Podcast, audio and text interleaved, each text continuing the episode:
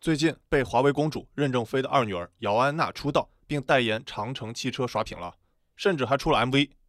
那很多八卦媒体呢喜欢扒姚安娜的料，尽管呢我也喜欢在宅舞区调研啊，但我作为谈车收割机的 UP 主，还是要正经聊聊长城汽车到底什么来头，能让任正非的女儿姚安娜代言。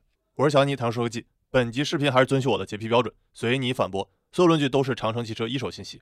关于任正非女儿姚安娜的背景啊，我简单说两句。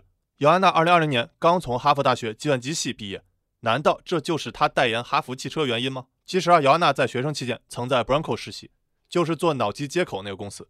那 Bronco 老大韩博士正躺在我的微信好友里。如果呢大家对脑机接口感兴趣，以后我可以找他聊聊天，做成视频，顺便问问当年姚安娜实习的表现咋样啊？姚安娜就聊到这儿。今天我重点聊长城汽车。那长城汽车到底什么来头呢？长城汽车主要包含了四大品牌：哈弗、魏、长城皮卡和欧拉。二零二零年呢，卖了一百一十一万辆，可以说是中国最大的 SUV 制造企业，没有之一。而哈弗品牌呢，占据了长城汽车整体销量差不多三分之二。大家如果对这四个品牌的区别感兴趣，可以截这张图啊，我就不跟大家啰嗦了。那这次任正非女儿姚安娜代言的是为高端子品牌摩卡，那整了个咖啡系列。为啥叫摩卡呢？根据长城汽车自己的解释说，摩卡咖啡由咖啡因子、牛奶、巧克力组成，与之对应的摩卡汽车。也有三大秘方：智能驾驶、智能座舱和智能服务组成的三智融合。好家伙，这形容的真的是非常贴切。我仔细琢磨了半天，也没想清楚这三智融合和摩卡有啥关联。看来是我大意了啊！而且长城汽车董事长魏建军说，魏这个品牌是轻奢的豪华品牌。那我仔细品，嗯，确实没品出魏那豪华的味儿。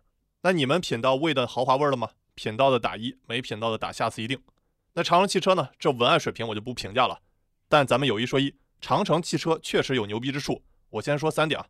第一点，长城汽车造车有三十年之久啊，你可以从长城汽车董事长魏建军的履历就可以看出来，他在一九九零年加入保定长城汽车工业公司，并担任总经理，正是我出生那年啊，并于下一年承包了长城汽车工业公司。承包，那这词儿就用的很魔性啊，非常有年代感，感觉像承包了一块菜地的感觉。其实我再往前深扒，长城汽车一九八四年就成立了，二零零三年香港上市。二零一一年上交所上市，这又说到了长城汽车牛逼的第二点。长城汽车是国内首家在香港上市的民营企业，注意关键词民营企业，对应了之前那魔性的承包二字。我觉得长城汽车作为民营企业的属性，再加上长城两字的分量，有可能也是任正非女儿姚安娜首次出道决定代言的原因之一啊。你可以从财报中看出，魏建军现在长城汽车 A 股占百分之八十四点一七的股份，但在 H 股只占百分之一点零二。这里我顺便说一句啊。长城汽车在 A 股和 H 股两次上市，其实最近小破站也在忙着香港二次上市啊。这个等我以后讲小破站复盘时再详细聊吧。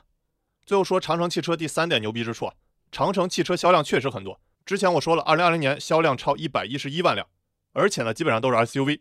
长城哈弗品牌连续十一年在中国 SUV 市场销量第一。那一百一十一万辆是什么概念呢？前段时间我的朋友圈被马斯克六年前的预言刷屏了。马斯克牛逼。六年前就预测了特斯拉2020年可以交付五十万辆，特斯拉在2020年基本完成了五十万辆的交付目标，但其实呢还不到长城汽车一百一十一万辆销量的一半。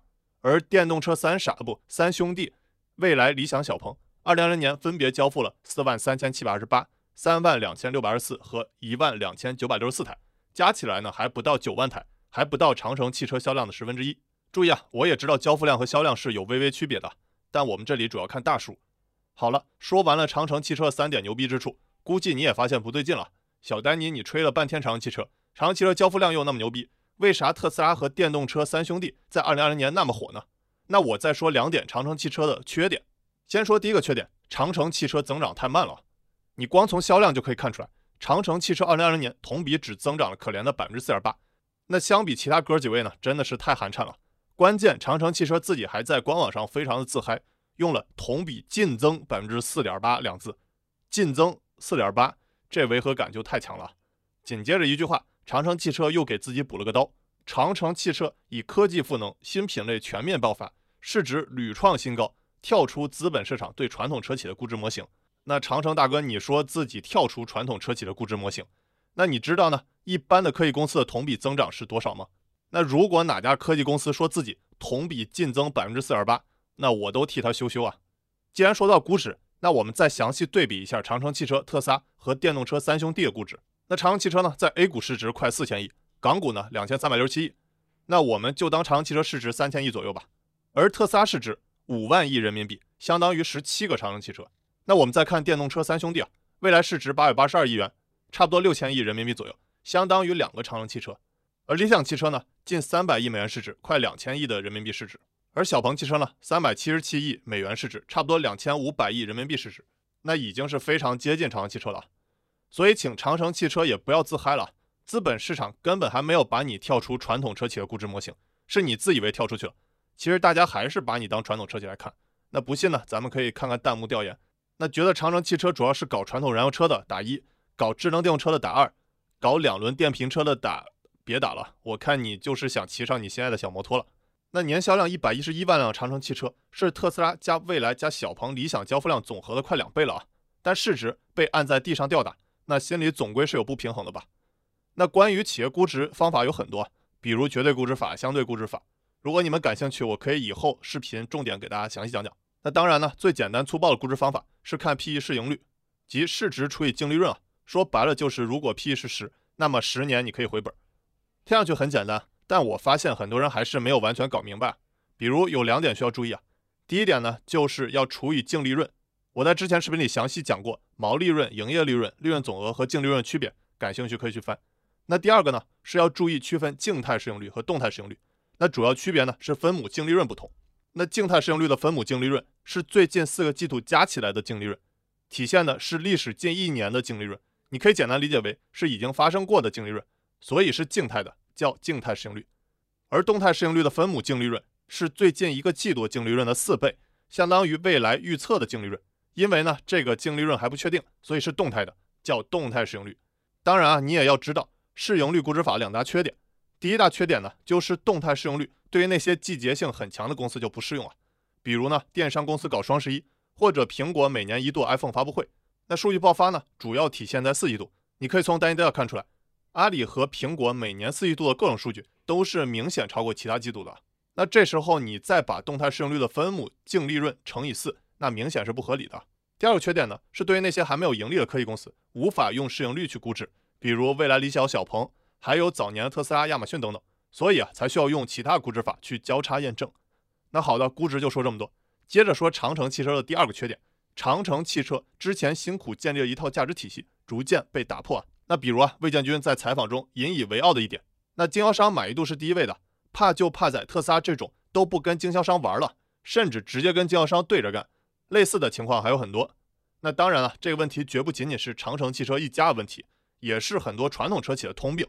而且卖的越多，越难放弃自己已有的价值体系啊。当然，魏建军自己也意识到这个问题的严重性，所以啊，才会在长城汽车三十周年讲话里指出这个问题的严重性。谈完了长城汽车三个牛逼之处和两个缺点，又到了我最想和你们说的我的价值观。其实啊，我看到不少网上对任正非女儿姚安娜的冷嘲热讽，那有些话呢说的还非常的过分，比如这长相这身材还想进娱乐圈，还有说他靠他爹干啥不好，不是哈佛计算机毕业的吗？干嘛非要娱乐圈里抢饭？那我相信像我这种平时不太看八卦的，看到的这些冷嘲热讽也只是沧海一粟，难听的人身攻击肯定还有更多。其实啊，我在之前视频里多次推荐过大家，可以看任正非的讲话。借用峰哥亡命天涯的话来说，就是格局真的大。那我也想为姚安娜说几句公道话，毕竟二十三岁的小姑娘承受这么多的网络攻击也是不容易啊。毕竟二十三岁的小姑娘承受这么多的网络攻击也是不容易啊。而且关键是，我觉得本身学计算机，后来出到娱乐圈也没啥大不了的，甚至还可能产生意外的收获。就像在哈佛主修经济学、副修社会学的林书豪。不也在 NBA 打出自己的一片天地了吗？其实我本科硕士学的也是计算机啊。那时候刚毕业，我也是非常迷茫，脑中只有一个坚定的信念，那就是不当程序员。那原因很简单啊，并不是我担心自己脱发问题，只是我发现自己很不擅长编程。那你能想象一个学计算机专业的学生不擅长编程是一种什么样的体验吗？就像一个篮球运动员发现自己不擅长打篮球一样无奈。那后来呢？我做了管培生，又做了站投分析师。又做了咨询，但谁又能想到，在二零一九年底，我开始了自己的创业项目，光荣的成为了一名 UP 主，和在看视频的你们成为了同路人。所以啊，谁说学什么专业，未来就一定要干什么职业呢？只要你能在自己喜欢并擅长的领域打出一番天地，就像我在之前年轻人容易踩坑的三大选择题的视频里提到的 EQ 盖模型，那你就尽管放手去做就好了。最后，以我喜欢电影《阿甘正传》的片段作为结尾。我是小安妮，唐说记。如果你认为本集视频对你有帮助，别忘了帮我点赞关注。Tax never die，，回见。